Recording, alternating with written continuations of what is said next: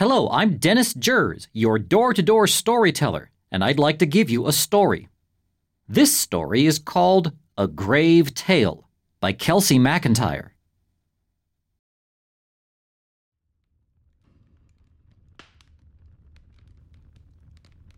They called him Morg now, now that they brought him the bodies.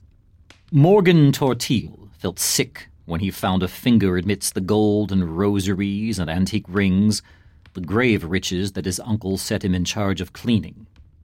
He wasn't supposed to see a dead person's finger any more than he was supposed to be called Morgue, or to wear his dark blonde hair tousled instead of neatly parted and combed.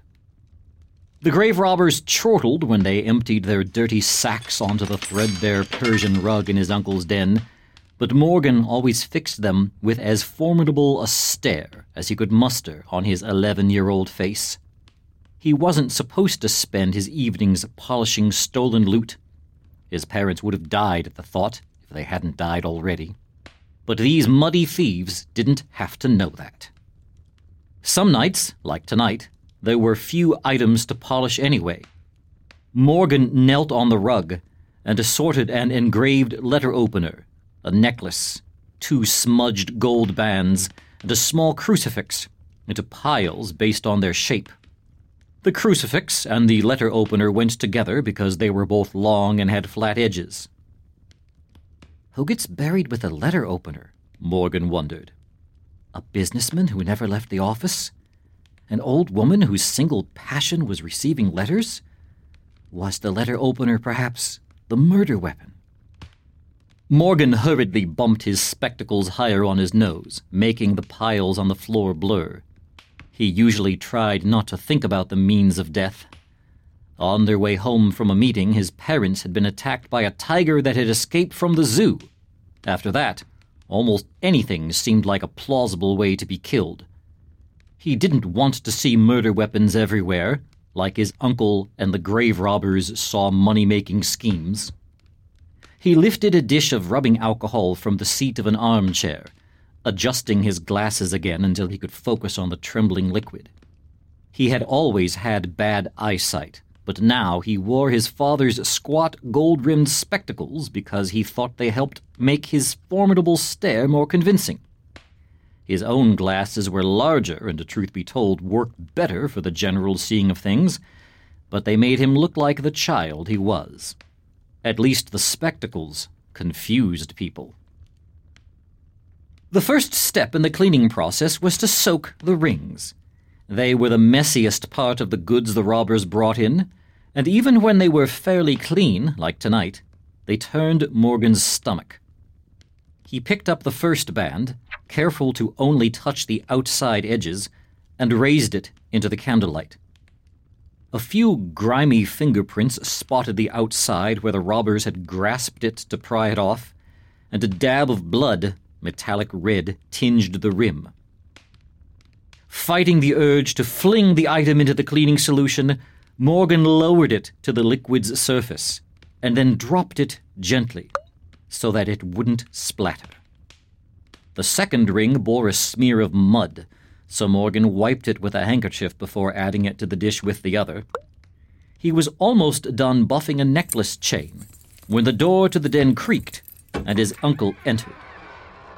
The man's gray, snarly sideburns were long enough to hide his ears and matched the fur nightcap on his head. He padded around Morgan with his arms folded over his yellowed fur robe, peering down at the boy's work.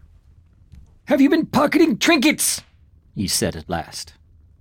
No, I haven't, Morgan said, cringing inwardly at the idea of one of those nasty rings in his pocket. You must have been tempted to bury a coin or two under that fur vest, his uncle said, thrusting his chin in the direction of Morgan's chest. His voice was sharp, but unexpectedly high pitched, like a dog's yip.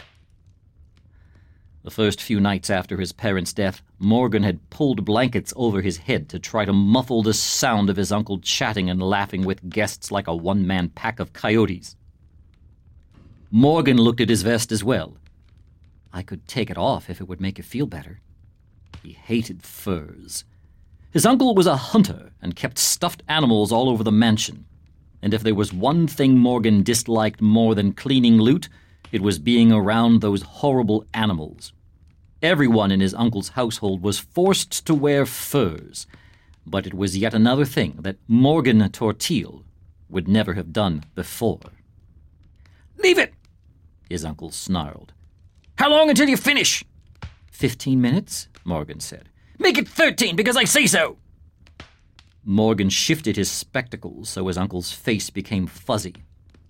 It was a way of sticking his tongue out at the old man, only without the tongue showing and the punishment that would surely follow such an act.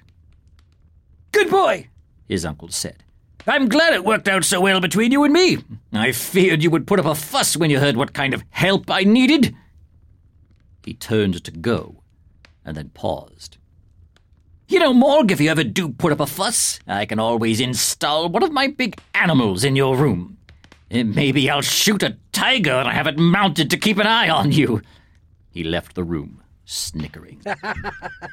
Suppressing a shudder, Morgan lay the necklace aside and drew one of the rings out of the rubbing alcohol. It was the band that had been smudged with dirt, but now the grime had dissolved away, leaving clean gold and a deep set amber stone. That amber, cut in an oval and rimmed with tiny golden beads, he had seen before. Morgan's sudden lightheadedness told him he probably didn't need a closer look, but he brought the ring within an inch of his glasses and squinted at it anyway. He knew it already, as well as he knew his father's spectacles.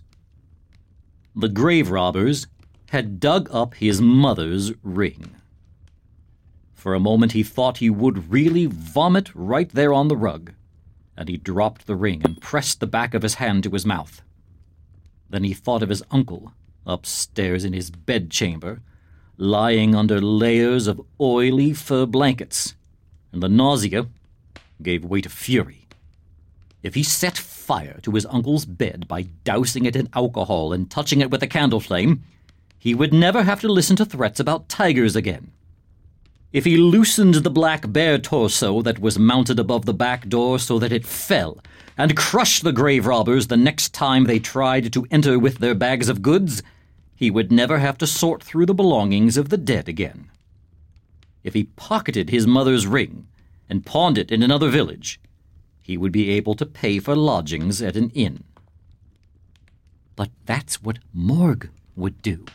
Morgan thought. And I am Morgan Tortille. He crawled to the ring and rubbed it so that every facet of the amber gem winked and glittered, even in the low light. Then, taking a candle, he left the den and tiptoed to the back door. His hands were cold and dry, but there was only one place on earth where his mother's ring should be and he was going to make sure it stayed there. Tonight, the bodies could rest in peace.